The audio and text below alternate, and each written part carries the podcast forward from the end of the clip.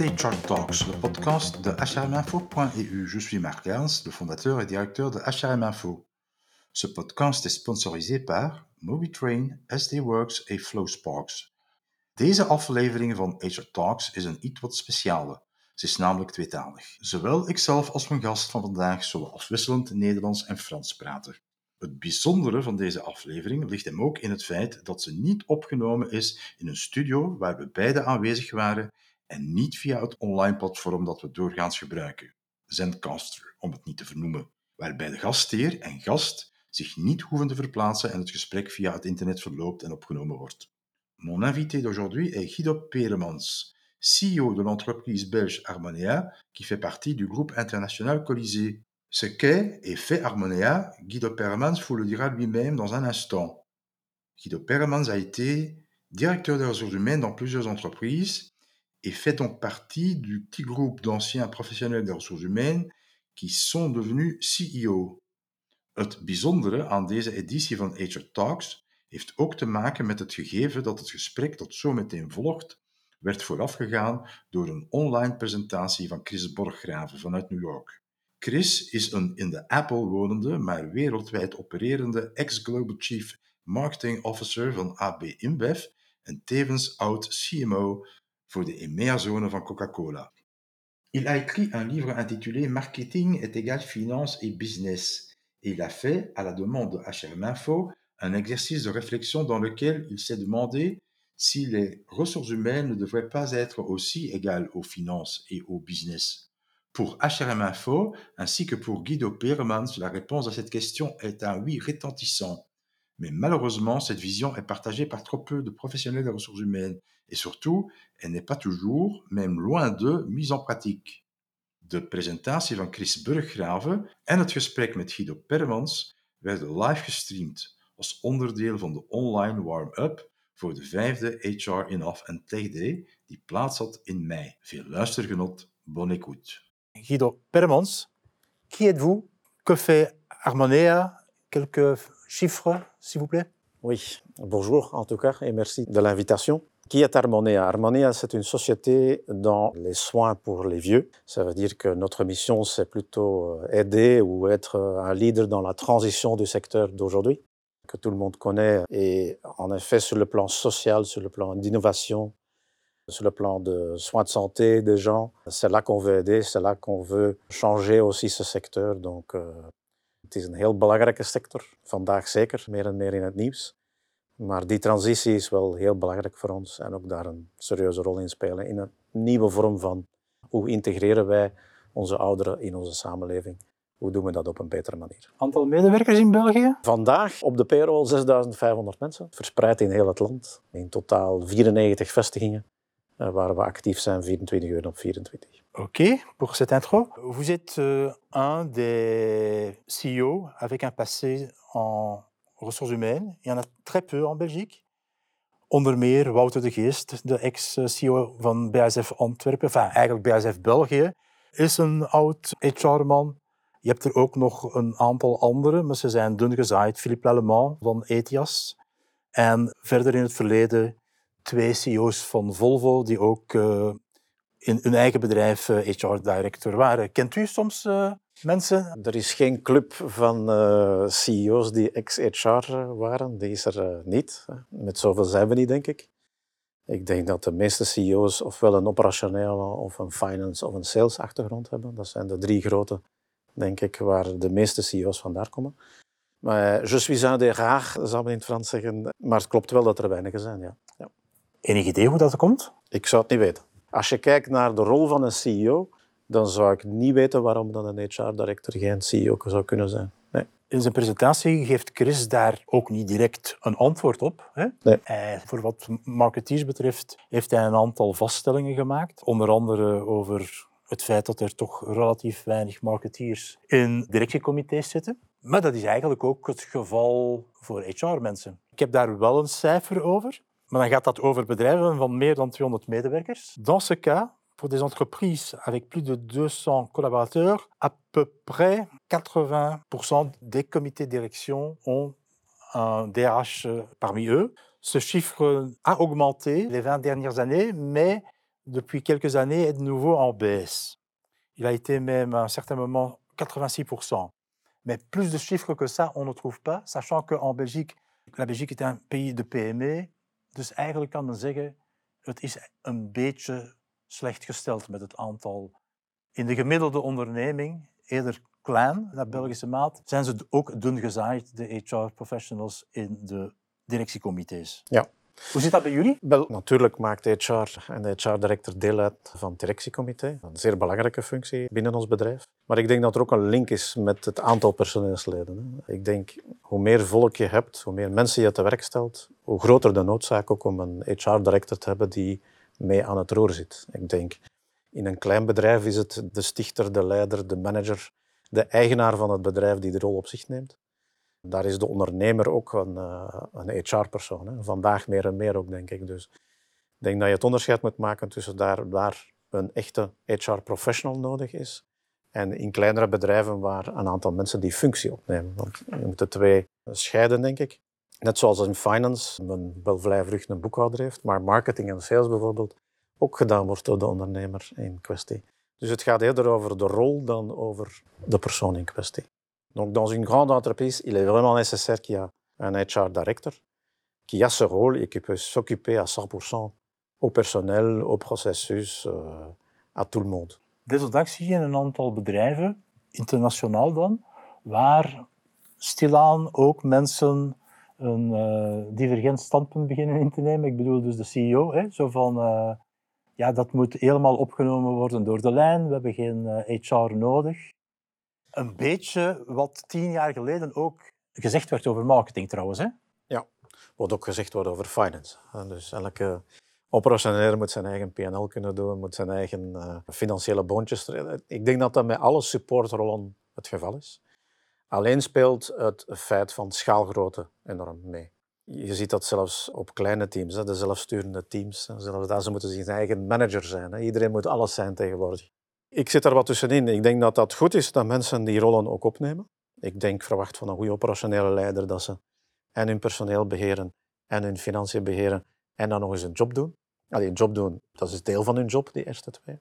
Dus dat ze daarnaast hun technische expertise gebruiken. Dat is zo. Langs de andere kant heb je vandaag toch wel technische specialisten nodig die zich in bepaalde materies gaan bezighouden. En dan heb je het over marketing, dan heb je het over HR, dan heb je het over finance. Dus die supportrollen, die zullen er wel altijd zijn. De balans tussen generalisten en specialisten, dat is altijd onderhevig, ook aan trends. Ja, klopt. En er zijn momenten waar meer focus gelegd wordt op het feit dat het management alles moet doen. En er zijn momenten waar meer gefocust wordt op de specialisten die hun werk moeten doen. Ik zou graag nog eens teruggaan naar de presentatie van Chris Borgraven. We hebben ze aandachtig beluisterd, bekeken, allebei. Heeft u daar enig uh, spontaan fris van de lever commentaar op? Oh, ik ben het wel deels met hem eens, ja. Ik denk dat HR zich meer met cijfers moet bezighouden, met uh, key performance indicators moet bezig zijn. Ik denk dat HR veel meer moet bezig zijn met output dan uh, zich bezighouden met processen of andere zaken. Dus ik denk, als je in een board kijkt naar de meerwaarde van HR, dan moet die meerwaarde ook komen mm, cijfermatig. Op een board, en dat is nu helemaal logisch, spreken we in euro's. Hè, dat is een andere taal dan wat je op de vloer spreekt. En wij maken als boardmembers of het management eronder de vertaalslag tussen euro's en de, dingen of de zaken op het terrein. Dat is nu eenmaal zo. Dat is een manier van werken.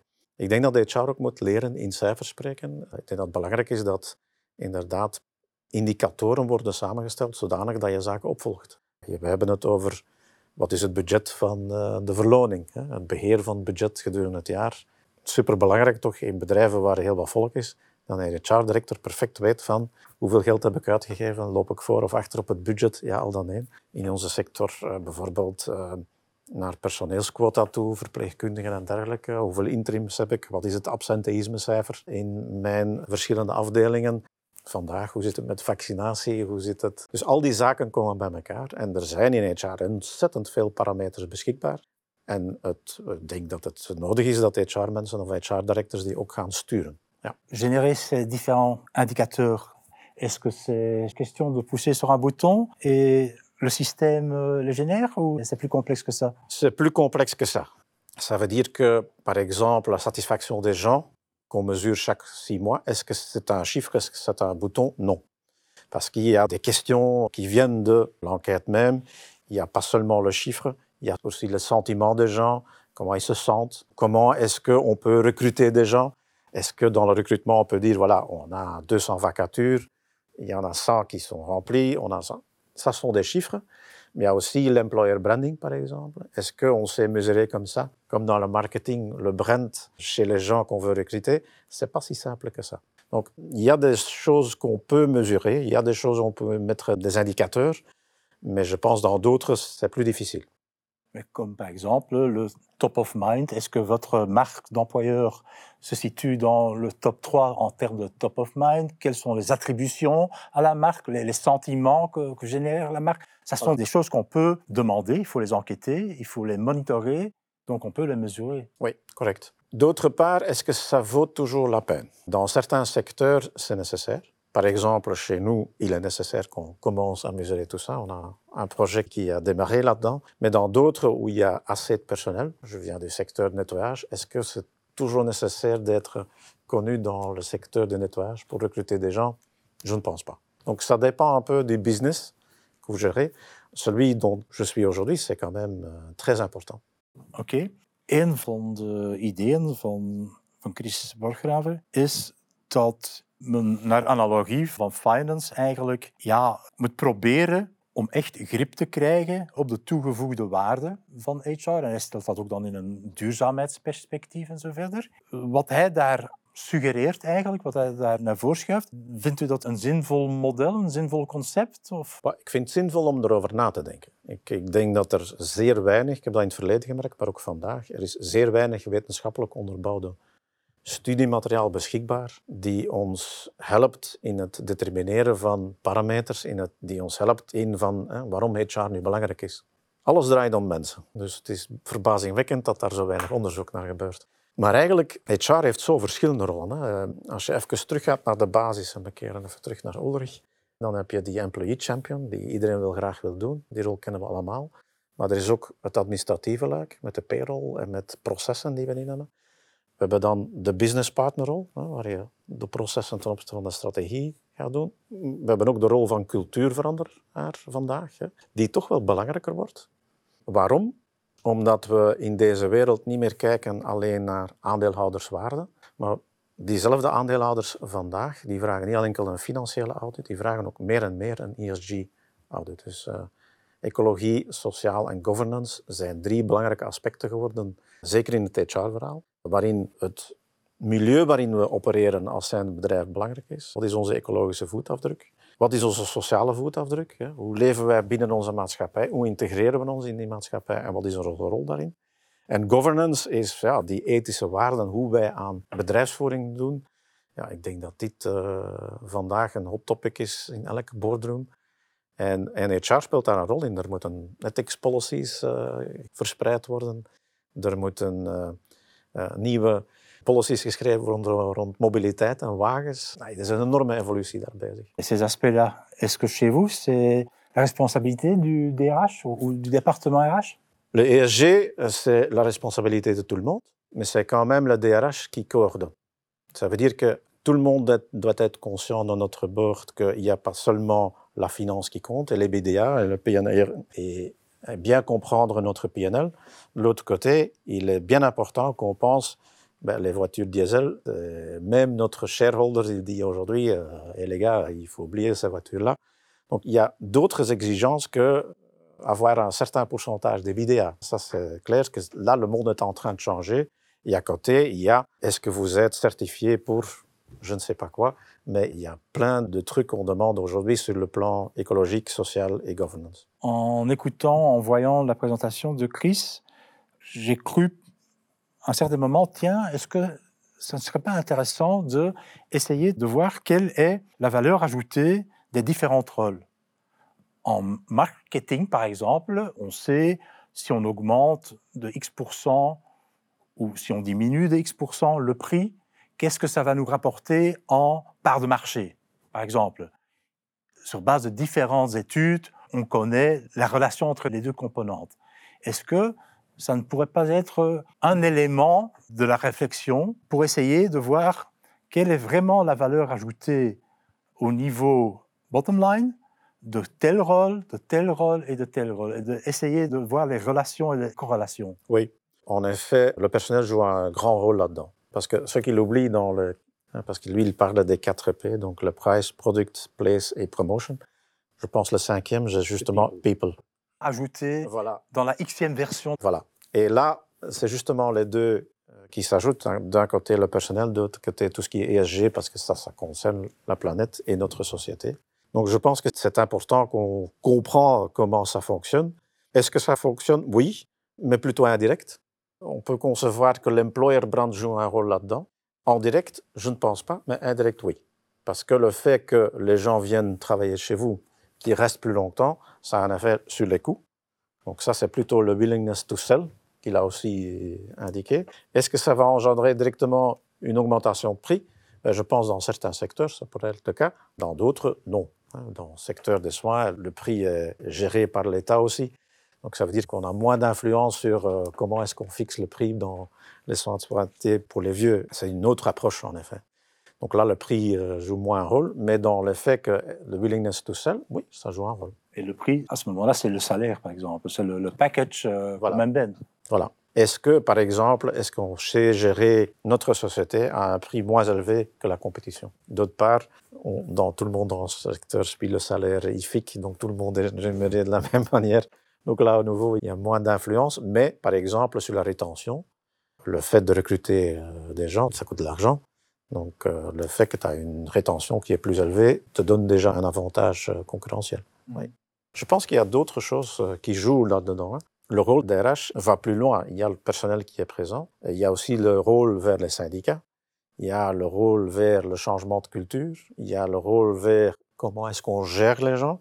Donc, je pense que la relation va être complexe. Ça va être pas simple. Dans le modèle, il est simple comme HR, contribution. Est-ce qu'il y a un lien direct avec la société? Je pense qu'il y a cette, c'est une relation complexe, je pense.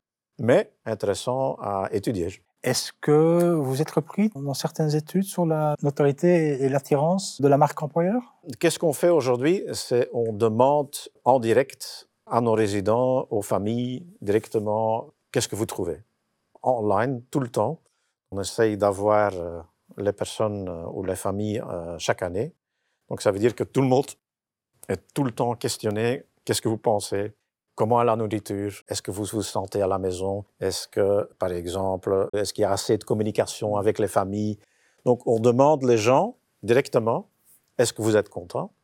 Est-ce qu'il y a des remarques Est-ce que des Oui. choses qu'on peut améliorer Et aux familles aussi. Moi, je faisais allusion aux études telles que l'étude Randstad, aantrekkelijkste werkgever, ou euh, les études euh, Best Employer en, en, autres. Zijn jullie Pas daarin opgenomen? Nee, niet, we gaan niet actief op zoek naar om mee in zulke schema's te denken, omdat wij, wij geloven in een directe aanpak naar het personeel. Dat wil zeggen, als wij zorgkundigen en verpleegkundigen willen aantrekken, moeten ze een stukje doorkomen voor Harmonia en onze visie hoe dat wij die ouderenzorg brengen. Daarin een beetje anders dan de anderen. En ze moeten ook in dat concept geloven. En daarin eh, is het zo dat wij trachten dat ook bekend te maken, meer en meer nu direct naar die mensen toe. Misschien komt er ooit eens van dat we dat eh, een Randstad-indicator of dergelijke, dus ook naar Harmonia zullen kijken.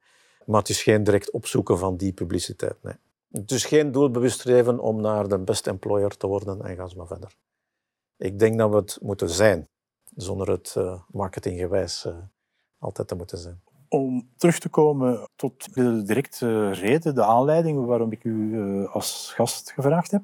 Het feit dat u een van de weinige CEO's bent met een HR-verleden. Denkt u dat CEO worden, in het geval van een ex-HR-professional, dat dat vooral een kwestie is van profiel, van ervaring, van motivatie, ambitie, de mate dat, dat, dat men goed genetwerkt heeft. Wat zijn eigenlijk een beetje de competenties van de, de CEO die, die inderdaad, van de ex-HR-professional die inderdaad CEO ge- geworden is? Als je een beetje kijkt naar de namen, Leijman, eh, Wouter de Geest, de namen die je allemaal hebt opgenoemd, misschien hoor ik in dat lijstje ook thuis, is dat wij allemaal gewerkt hebben voor bedrijven die een grote arbeiderspopulatie of een grote bediendenpopulatie hadden, waar de factor mens toch wel zeer belangrijk is. Ik denk, er is geen een definitie van een CEO, is een CEO die ja, zijn uh, onderneming uh, vooruit helpt, doet groeien, zijn budget haalt en verder kijkt dan zijn neus lang is. Ik denk, als HR zaten we, dat heb ik zelf bij mezelf ook ontdekt, zit je vrij vaak zeer operationeel bezig op korte termijn. Terwijl een CEO toch ook de fixatie moet hebben op lange termijn. En de vlag planten is toch wel zeer belangrijk uh, voor een onderneming als je vooruit wilt gaan. Wat is er anders in mijn rol van CEO dan van HR? Weinig. Ik was ook al vrij vaak bezig met de PNL. Ik beheerde het personeelsbudget, eh, wat soms tot 80% van alle kosten was in een bedrijf. En dan is de stap misschien makkelijker om de hele cijfermatige ook makkelijker te gaan beheren. Want ik denk dat dat misschien het verschil is, is dat mensen misschien komen uit een rechtenachtergrond of een als HR of een, of een recruteringsachtergrond. Dat het dan iets moeilijker is om die rol van CEO op te nemen. Je moet als, en ik denk dat elke moderne HR-director daar meer en meer mee bezig zijn, is ook het cijfermatige. Dat ook brengen, die KPI's, eh, het volgen, het trekken. Uh, ik denk dat dat toch wel uh, belangrijker wordt in de, vanuit het verleden naar de toekomst. Maar denkt u ook niet dat het métier als dusdanig, het vakgebied als dusdanig, ja, toch ook wat, noem het dan, imagoproblemen heeft? Als ik links en rechts hoor bij headhunters bijvoorbeeld, of ja, in, in, ook bij, bij medewerkers zelf, daar valt toch wel dikwijls een en ander op af te dingen. Hè? Op het globale imago van HR. Dat is uh, dikwijls uh, ja, de afdeling die men weinig of niet serieus neemt, of, of de mensen weinig of niet serieus neemt. Allee, dikwijls wringt dat toch wel een beetje. Nee? Ik, denk dat je daarin niet moet overdrijven. Ik denk, er is altijd de tegenstelling tussen supportafdelingen en operationele afdelingen. En HR is nu een typische supportafdeling. Het verschil zit in wat is de bijdrage tot de business. En ik denk dat daar het antwoord op jouw vraag zit. Als een afdeling bijdraagt tot van het beter performen van een onderneming, dan ben je als HR altijd graag gezien. Ik denk daar waar het echt naar op neergekeken wordt, dat men ook eens moet stilstaan van oké, wat is juist de bijdrage van, uh, is het puur een payroll gebeuren? Is het maar HR-BP's die enkel maar processen toepassen? de stap zetten naar het menselijke en naar het strategische is zeer belangrijk. Dus als, voor diegenen die het Ulrich-model kennen, de cultuur change, ik denk dat dat een belangrijke is. En ik denk diegenen die die stap niet zetten, dat daar wel in de toekomst meer vragen worden bijgesteld. Ja. Ik herinner mij een presentatie van misschien al ondertussen twintig jaar geleden van iemand die nadien CEO geworden is van een farmabedrijf. En hij werkte als HR-consultant. Eh, en uh, iemand in de zaal zei van die jongen is te goed om in HR verder te gaan. Snap je? Dat, dat, daar duidde ik eigenlijk er net op. Hè? Ja. Dus ja, er is toch wel een, een, maar dat is altijd, een reëel hè? of een gepercipieerd probleem. Ik denk dat men hetzelfde heeft met salesmensen. Ik denk dat men hetzelfde heeft met bepaalde finance profielen. Die... Je hebt in finance bijvoorbeeld ook boekhoudersprofielen, maar je hebt daar ook mensen die zeer business-oriented zijn. Ja, business finance mensen, je hebt business HR mensen. En ik denk dat daar het verschil zit. Ik denk niet zozeer in het vakgebied als dusdanig. Nu, HR blijft en is een métier. Ook vandaag als CEO, ik moet zeggen dat ja, voor mijn HR-directeur is het ook altijd niet simpel om met mij samen te werken. Omdat het uh, natuurlijk de uitdaging vergt om ja, in het vakgebied ook verder te discussiëren. En, uh, langs de andere kant maakt het dan gemakkelijk, want ik versta zeer snel waar dat zij ook naartoe willen. En zij verstaan meestal ook wel vrij snel waar ik naartoe ga. Maar dus één pijnpunt en daaraan gekoppeld dan een soort van goede raad hoe het bij te sturen, hoe het te veranderen.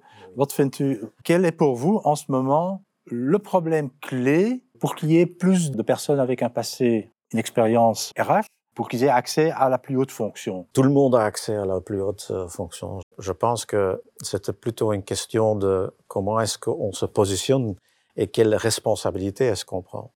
A un directeur RH qui prend sa responsabilité, qui gère son budget, qui sait lire un PNL, qui sait comment ça fonctionne dans une entreprise, ben, il va, avec le CEO, discuter de qu'est-ce qu'on peut faire.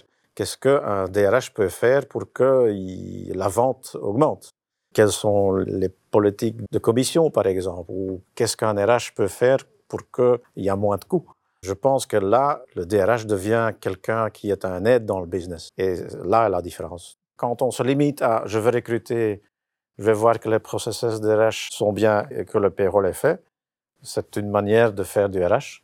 Mais je pense que faire beaucoup plus, dans le sens, pas recrutement, mais où est mon employer branding et comment est-ce que cet employer branding est lié avec le branding sur le marché dans le marketing, Quand on gère le payroll, est-ce que la méthode de payer, est-ce que la manière dont, comment est-ce qu'on paye les gens, est-ce que c'est bien dans le marché, qu'est-ce qu'on peut faire, est-ce qu'on sait le faire avec moins de recours, quel subside est-ce que je peux avoir. Il y a énormément de méthodes de subsides en Belgique, est-ce que je ne l'utilise plus Et puis, aider dans le business, il y a plein de choses qu'un DRH sait faire. Als ik het uh, goed begrijp, eigenlijk ziet u dan het meer business georiënteerd, business gedreven zijn. Kijk, als het hoofdaspect dat voor verbetering vatbaar is. Ja, absoluut, ja. Ik denk dat daar een groot verschil kan gemaakt worden. Ja. En ook het cijfermatige ondersteunen daarvan. Want als je business spreekt, dan wil zeggen dat het cijfers meten, dat is ook zeer belangrijk. Ja. Dat het ook gemeten wordt. Dus met andere woorden, eigenlijk buiten de lijntjes kleuren. Buiten de traditionele lijntjes, buiten de traditionele functieomschrijving. Absoluut. Werkelijk je verantwoordelijk voelen voor het geheel van de operations, voor het geheel van de business. Als je in een directie... Mee verantwoordelijk Ja, mee als je in een directiecomité zit, wil zeggen dat je mee verantwoordelijk bent voor de winstgevendheid en voor de rentabiliteit. Ik spreek nu over een privébedrijf. Maar zelfs in de publieke sector, als er een budget wordt gehanteerd, op binnen dat budget de best mogelijke, eh, in mijn geval nu, zorg geven. Eh, als privébedrijf komt er dan nog eens bij dat je ook nog eens rendabel moet zijn. Dan gaat nog eens een stukje verder. Maar als directielid ben je mee verantwoordelijk. Dat wil zeggen, eigenlijk moet je meedenken met sales, eigenlijk moet je meedenken met operaties, met finance van wat kunnen we hiermee aanvangen. Als je je buitensluit in die discussie als HR en enkel maar komt op je traditionele domeinen, ja, voor wat ben je dan lid van een directiecomité? Denkt u niet dat dat voor wat wrijvingen kan zorgen? Ik bedoel dat sommigen dan dat eh, ja, als een onwelgekomen vorm van territoriumuitbreiding zouden beschouwen. Of, eh, Nee. nee? Ik denk in de meeste bedrijven is het zo dat je als team naar een bepaald doel werkt. Hè. Het is niet zo dat iedereen zijn eigen hokje heeft. Dat hokjesdenken is al lang achterhaald, denk ik. Als je zo'n bedrijf wil scoren, moet iedereen aan hetzelfde touw trekken. En indien dat niet zo is als team, dan, dan raak je er niet. Dan raak je er niet. Et au niveau du mental, il faut une certaine psychologie, un certain drive hein, pour euh, implémenter ce rôle-là. Il faut effectivement en vouloir, comme on dit. Pas tous les professionnels des ressources humaines, même à un haut niveau, ont justement ce profil. C'est un profil qu'on, que- je, en tout cas, lis spontanément plus avec un marketeer. Dans- Expressif hè, euh, Oui, extravert euh, Je pense dans les RH, il y a les rôles pour les généralistes et il y a des rôles pour les spécialistes. Je respecte aussi les spécialistes. hein. Je pense que dans certains domaines, être euh, quelqu'un qui est dans le payroll euh, et qui connaît tout, c'est un rôle des RH que j'estime beaucoup. Il est nécessaire aussi.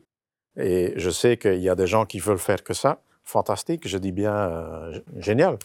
Il y a des recruteurs qui sont dans le recrutement et que c'est leur milieu et ça fait partie des RH. C'est un domaine des RH, oui, mais ce sont des experts. D'autre côté, il y a les business partners ou les directeurs qui sont quand même plus généraux. Et là-dedans, oui, et ça c'est une implication personnelle, évidemment, c'est que est-ce que je vais co-gérer la société, oui ou non? Et ça c'est un choix. Si le choix est non, je ne veux pas le faire, ben, je ne comprends pas alors vous- pourquoi vous êtes dans un comité de direction. Un comité de direction a justement pour vocation de gérer une entreprise. Mais c'est peut-être la clé, c'est peut-être la raison du pourquoi. Je veux dire, il y a relativement peu de DRH qui font partie du comité de direction. Was de kip was het ei, hè? Ja. Omdat de andere leden en de CEO vinden dat ze sowieso niet het juiste profiel hebben. Of omdat ze inderdaad, om weet ik veel welke reden, terugdeinzen, aarzelen om die rol van Terwijl die medeverantwoordelijke voor het geheel, voor de business, te, te Ik ga, ik ga iets gevaarlijks zeggen nu. Eigenlijk, een, een bedrijfsleiden is een rol, is een verantwoordelijkheid nemen.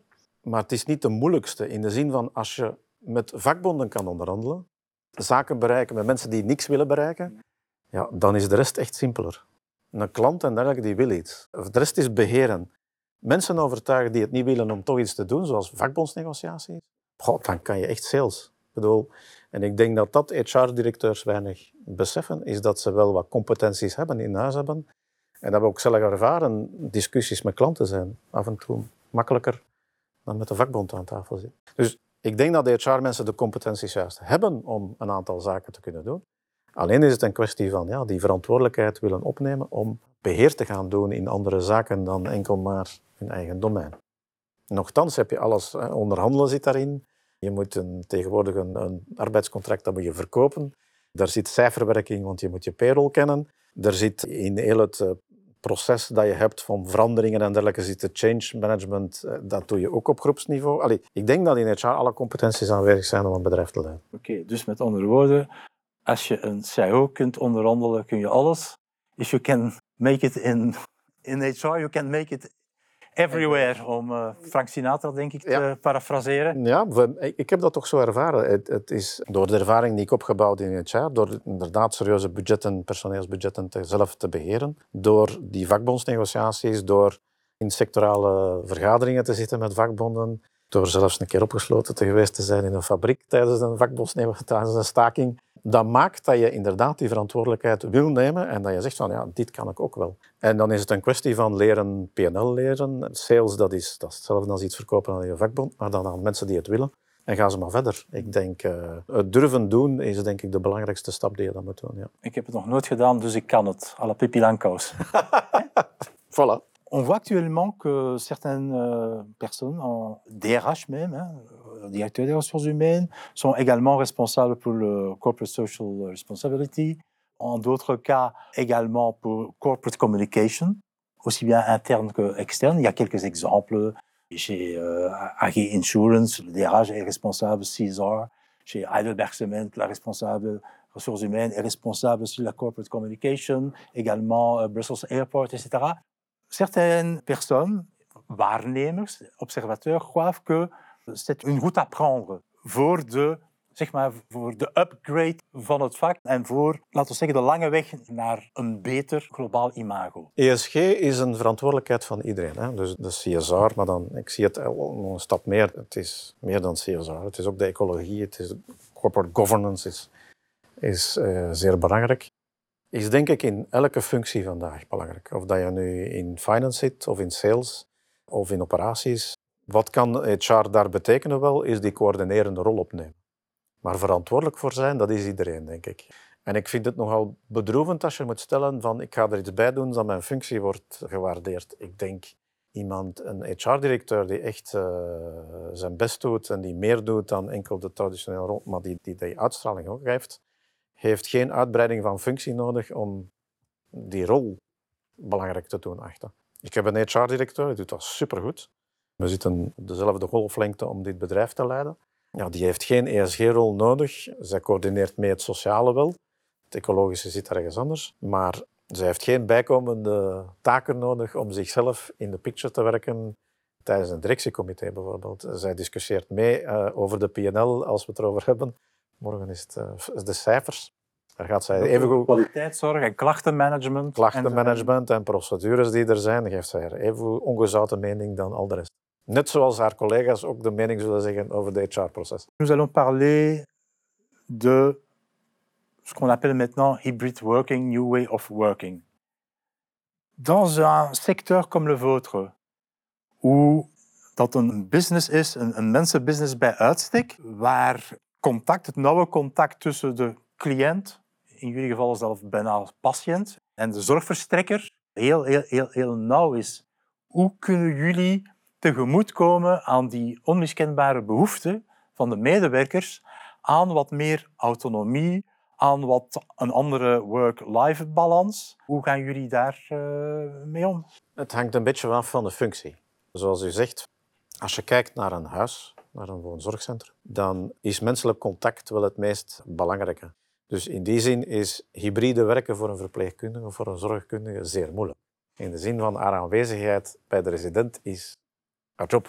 Dus het, wat we daar trachten wat te doen, is inderdaad alle soorten zaken, zoals opleiding en dergelijke, dat dat ook een beetje vanuit thuis kan gebeuren. We bijvoorbeeld eh, de planning checken of de enquêtes.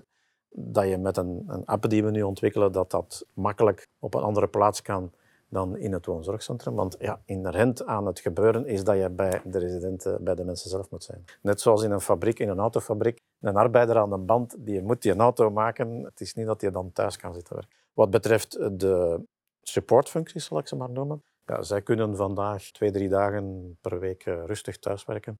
Of, en dat zijn ze nu ook verplicht, ik verplicht ze één dag om de veertien dagen in een uh, huis uh, te helpen en te werken. Dat wil zeggen dat ze niet naar hoofdkantoor gaan, maar dat ze gaan hun job doen ergens uh, on-site. Maar het is zo dat het hybride werken vandaag voor, zeker voor supportfuncties, zoals HR, finance, alles wat met sales te maken heeft, ja, dat dat evident is voor mij, dat dat niet altijd op kantoor hoeft te C'est relativement courant chez Henkel, Unilever, P&G que les anciens marketeers ou les directeurs de la vente ont fait du terrain, ont fait du porte-à-porte. Enfin, avant c'était du porte-à-porte, maintenant c'est du online, mais bon, hein, je veux dire, est-ce que ça ne serait pas une bonne idée que plus de personnes en DRH, en ressources humaines plutôt, ont e- effectivement une expérience terrain dans le business dans lequel ils, ils travaillent? Oui. Om het anders te zeggen, dat HR-medewerkers ook eens, ik zeg maar wat, een incontinente patiënt gaan eh,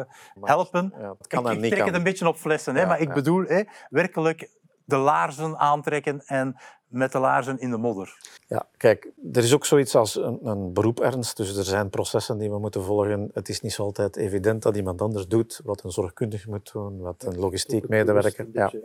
Dus ja, wat, daarom ook die tussenvorm die ik nu hanteer, is dat zij in een huis moeten gaan werken. Zo kunnen ze 's middags wel wat meehelpen, bijvoorbeeld eten geven. Maar de rest voelen zij wel door aanwezig te zijn. Voelen zij wel van hoe werkt dit hier, hoe functioneert dit. Ze zien ook dingen rondom hen gebeuren. Die nabijheid vind ik zeer belangrijk. Net zoals in het vorige bedrijf waar ik werkte, dat mensen wel eens meedraaiden in het poetsen. En dat was makkelijker. Maar dat werd ook gedaan. Dus de HR-mensen, op maar iedereen, hè, of dat dat nu HR is of finance of whatever bij mij, is van je gaat een stukje meedraaien, zodat je voelt wat een métier is. Dat is voor mij, wat mij betreft, eh, zeer belangrijk. Ik denk als mensen beseffen, mensen die payroll doen bijvoorbeeld, als zij beseffen van oké, dat zijn die verpleegkundigen, dat zijn die zorgkundigen, dat zijn die medewerkers in een woonzorgcentrum en ze zien ze ook passeren. Ook het gezicht is belangrijk, ook het feit van zaken die zij zien doen. Dan weet je al meer van oké, ik ben hier lonen aan het berekenen, maar ik weet nu ook waarom. Naar analogie van de voorbeelden die je net gaf, dans la distribution par exemple, il y a pas mal de personnes avec une fonction, euh, une autre fonction en ce moment, mais qui ont démarré comme rekkenvuller. hè. Mon directeur opérationnel était une infirmière dans le passé, donc ça dépend un peu de quelle fonction. Mais je pense qu'il y a plein de possibilités pour les gens. oui. Hoe ziet u dat? De meeste KPI's van HR zijn toch moeilijk om te zetten in euro's. Ik denk aan ziekteverzuim, kaderopvulling, retentie enzovoort. Donc, comment peut-on opérationnaliser le concept KPI, Key Performance Indicator, in operationele HR-zaken? Wat wij bijvoorbeeld doen, is de KPI absenteïsme bijvoorbeeld. We vergelijken dat met de sector. En het teveel aan percentage, als je dat vermenigvuldigt met een loon, dan weet je perfect hoeveel euro's je verliest op dat moment. Arbeidsongevallen, hè, als je kijkt naar het percentage aanberoep, dat is direct gelieerd met de verzekeringspremie die je betaalt. Ja, dus hoe meer ongevallen je hebt, hoe hoger je premie. Dus hoe lager je arbeidsongevallenpercentage, hoe lager je premie. Dus daar is je, je business case als HR zeer snel gemaakt. Hè. Tenminste, als je ook het verzekeringsgedeelte gaat beheren. Afwijkingen tot budget. Perfect gaan. eh, retentie en uw recrutering. Als je kijkt hoeveel vacatures er open staat en als je kijkt naar de lead time die nodig is om ze in te vullen, dan weet je ook dat je op een bepaald moment geld verliest omdat je niet voldoende personeel hebt. Dat kan je perfect in euro's omzetten. En als ze te snel terug het bedrijf verlaten. Absoluut. Hè. Als je retentie niet hoog genoeg is, hè, dat is mensen dat je verliest, dat wil zeggen dat je recruteringskosten omhoog gaat. Dat is zo simpel als dit. Dat wil zeggen dat je meer betaalt aan mensen die je nodig hebt om eh, mensen te zoeken. Dat je meer betaalt aan eh, allerlei webapplicaties die nodig zijn. En gaan ze maar. Plus de tijd die je dan nog steekt van mensen die het interviews moeten doen. Ik denk dat je dat makkelijk kan kwantificeren. Un constat, un manque de diversité dans le comité de direction. Est-ce que vous partagez ce constat? Non. Premièrement, non? Non. Sur tous les critères, gender, euh, caractériel, want dat wordt dikwijls eh, Non, je pense que la diversité est bien présente. Ce qu'il y a encore, c'est dans les sociétés, c'est l'homme blanc, on m'appelle. Il est encore surreprésenté par rapport aux femmes, oui. De l'autre côté, je pense qu'il y a, dans pas mal de sociétés, il y a un comité de direction qui est déjà constitué d'hommes-femmes bien répartis. Mon chef, le président de Colisée, c'est une femme. Donc, ça dépend un peu des choix. C'est vrai qu'il faut faire des choix. Et en tant que CEO, il faut veiller que la composition du, comité de direction reste homme-femme, plus chez nous encore francophone, néerlandophone. Cette diversité, ça Werken jullie met quota's of met streefcijfers? Ik werk niet met streefcijfers of ik werk nog met quota. Maar in mijn hoofd zit wel dat er een evenwicht moet zijn. Ik denk, eh, als je op een bepaald moment vaststelt van oei, we gaan niet met te veel Nederlandstaligen zijn. Je moet dat wel als CEO in je hoofd hebben. zeggen puur van daar moet een quota op of er moet zoveel behaald worden, dan hou je geen rekening met de competenties van de mensen. Maar het is zo als je twee gelijkwaardige kandidaten hebt, dat je zegt van hm, die kunnen alle twee de job, dan ga je wel daarmee rekening houden. Maar in eerste instantie komt nog altijd competentie. Maar als CEO is het belangrijk om in je aanwervingen dat wel in je hoofd te houden. Ja, absoluut. Als je dat niet doet, constateer je dat je op een bepaald moment dat dat scheef zit. Ja. In het algemeen stelt men over hè, die problematiek, de diversiteit in de raden van bestuur, in directiecomité's. Het gaat vooruit, maar tergend traag. En dat zie je aan de cijfers over vrouwen in de bedrijven van de Bel 20 bijvoorbeeld. Hè. Maar je mag niet vergeten dat je mag geen generaties overslaan. Een verandering doet zich altijd voor in generaties. Dat is nu, als je kijkt naar mentaliteit, naar cultuurbeleving, dan merk je intergenerationele verschillen. Vandaag zit er in onze directiecomité's, laten we zeggen de 45-plussers. Dat is meestal wat er vandaag in zit. Laten we erin eerlijk zijn. Er is namelijk wel een groei in u. Gemiddeld gezien zal de leeftijd van een raad van bestuurlid een plus 50er zijn. En dat heeft tijd nodig voor verandering. Ik denk als je dezelfde oefening maakt binnen tien jaar, zal je al, al merkelijke verandering zien. Absoluut. Maar je mag niet verwachten dat de wereld verandert van vandaag op morgen. En ce qui concerne les sociétés du Bel 20, c'est vrai que, par exemple, la recherche euh, du Tate et de l'ECO démontre qu'on quand même encore un oui, parce manque que dans, de, de, de, de dans balance. Ouais, dans ces sociétés, top 20 de la Belgique, disons-le, on cherche évidemment encore le networking. Et le networking aujourd'hui, c'est encore l'homme blanc qui fait la majorité du networking. Ça, c'est une constatation. Quand moi je vais dans certains events, ça se voit. Et certainement dans notre secteur, le soin, le soin de santé, je pense que là, c'est un 50-50. Là, dans les events qu'on voit, c'est moitié-moitié. Aussi pour les, les, les, fonctions de direction Oui, ouais. ça se voit de plus en plus. Ouais.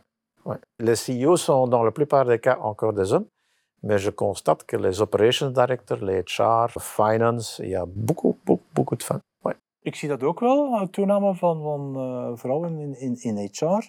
Maar die trend is onmiskenbaar, substantieel, maar op het hoogste niveau dan wel iets minder dan op de lagere en intermediaire niveaus. Ja, kijk, mijn HR-director is een, uh, voor 6500 man is een vrouw. Dus ja, mijn operationeel directeur is een vrouw. En dat is, is dat een bewuste keuze? Nee, dat is gewoon kijken naar de meest competente personen. En dat zijn toevallig twee vrouwen. Dus uh, bij mij zijn dus de rest van de support, finance, het juridische en het facilitaire IT zijn mannen.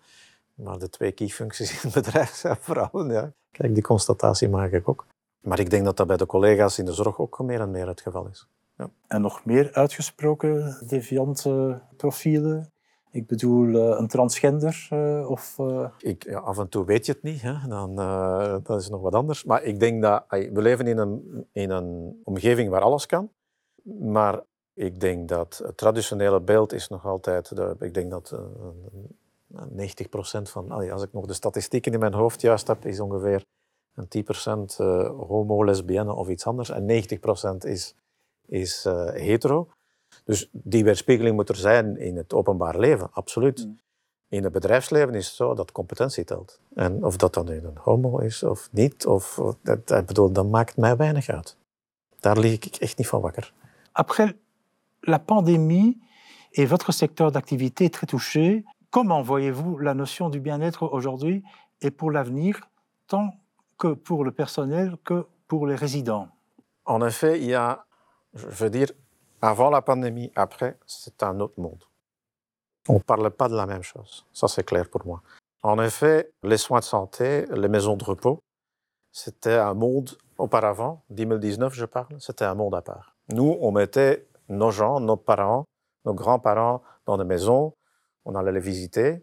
Il faut dire que si on voit la statistique, 1 sur 3 n'est jamais visité, mais jamais. Il n'y a pas de visite, ce que je trouve honteux.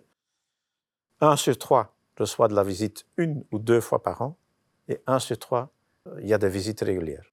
Donc ça veut dire qu'il y avait quand même cette tendance de mettre nos vieux à côté. C'est une des raisons pourquoi je suis entré dans ce secteur, parce que je veux changer ce secteur. Je pense que le soin de santé, le soin pour les vieux, c'est quelque chose qui doit être complètement intégré dans notre société.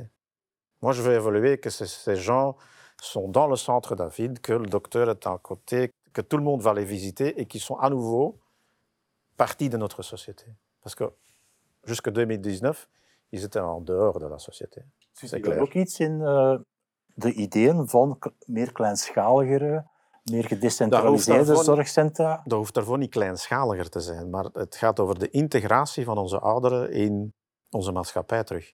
Het gaat erom dat we ze gaan bezoeken. Omdat ook integratie in de buurt. In de buurt. Dat, dat bijvoorbeeld uh, mensen die... Uh, we hebben allemaal een goede keuken in onze woonzorgcentra. We moeten die openstellen voor, ook voor anderen die uh, bijvoorbeeld niet de tijd hebben om te eten, maar die met hun kinderen dan iets komen eten omdat ze geen tijd hebben om, om bijvoorbeeld zelf eten te klaar te maken. Of dat de apotheek, of dat de mutualiteit, of dat de dokter of de tandarts mee in de buurt zit of in onze gebouwen zit, zodanig dat ze meer betrokken worden in onze maatschappij.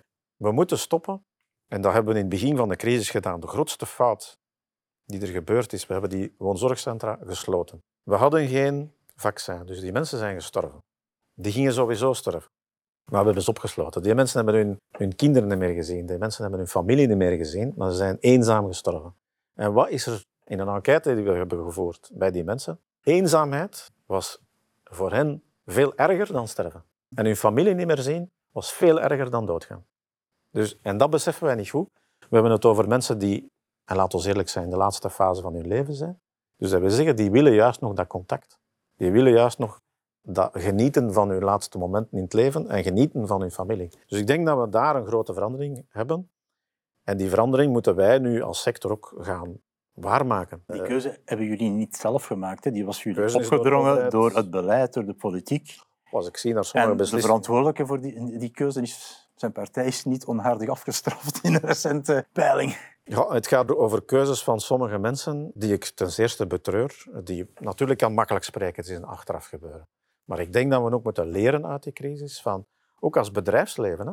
Ik denk dat wij, als ik kijk welk soort mensen er in onze woonzorgcentra zitten, er zitten fantastische mensen. Hè. Er zitten mensen. Ik heb in mijn woonhuizen zit nog de man die uh, doel 3 en doel 4 heeft gebouwd. Dat zijn, uh, als je die verhalen hoort, dat is fantastisch. Hè. En dat we dat zomaar opzij leggen, ik vind dat, ik vind dat erg.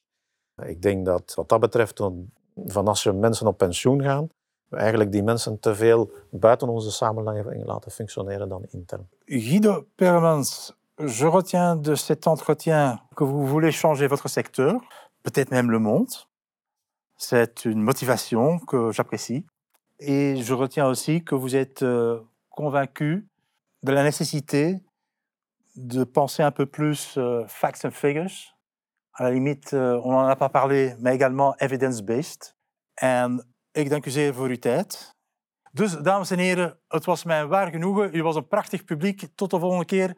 A bientôt. See you soon. Maar dan op een andere plaats. Dank u wel.